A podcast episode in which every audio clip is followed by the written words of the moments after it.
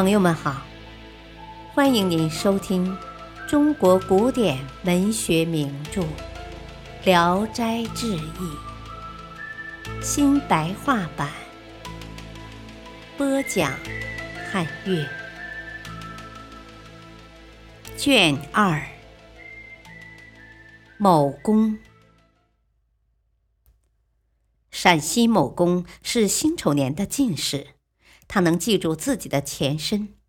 他曾说过，他的前生是个读书人，中年就死了。死后看见阎王断案，定称主油锅炸，全像世上传说的一样，在殿堂的东角上设着几个架子，上边搭着猪皮、羊皮、狗皮、马皮等等。衙役捧着簿子喊名，有的人伐去做马，有的人伐去做猪，都裸着身子从架上取下皮子给他披上。不一会儿，叫到某公，听阎王说：“哦，这个应该做羊。”小鬼儿取来一张白羊皮，摁附在他身上。捧布的衙役禀告说。啊！此人已经救活一个人。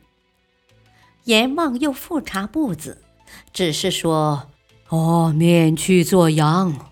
他虽然作恶很多，这一善事就可赎罪了。”小鬼又从他身上往下剥皮，羊皮已经粘到身上了，再也剥不下来。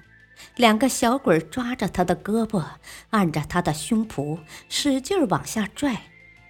他痛得无法形容，皮子断裂了，也没能全部剥下来。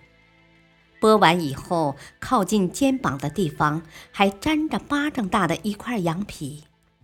生下来以后，背上有块地方羊毛丛生，剪下去又生出来。感谢收听，再会。